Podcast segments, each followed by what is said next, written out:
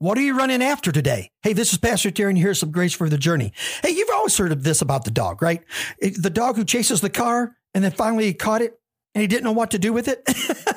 Another way of saying the same thing is this be careful when you're climbing the ladder of success, because when you get to the top, you might find us on the wrong building. and that's true. Paul warns us about this and tells us what to focus on in Romans 14 when he says this So then, let us pursue, run after, seek what makes for peace and for mutual building up of other believers.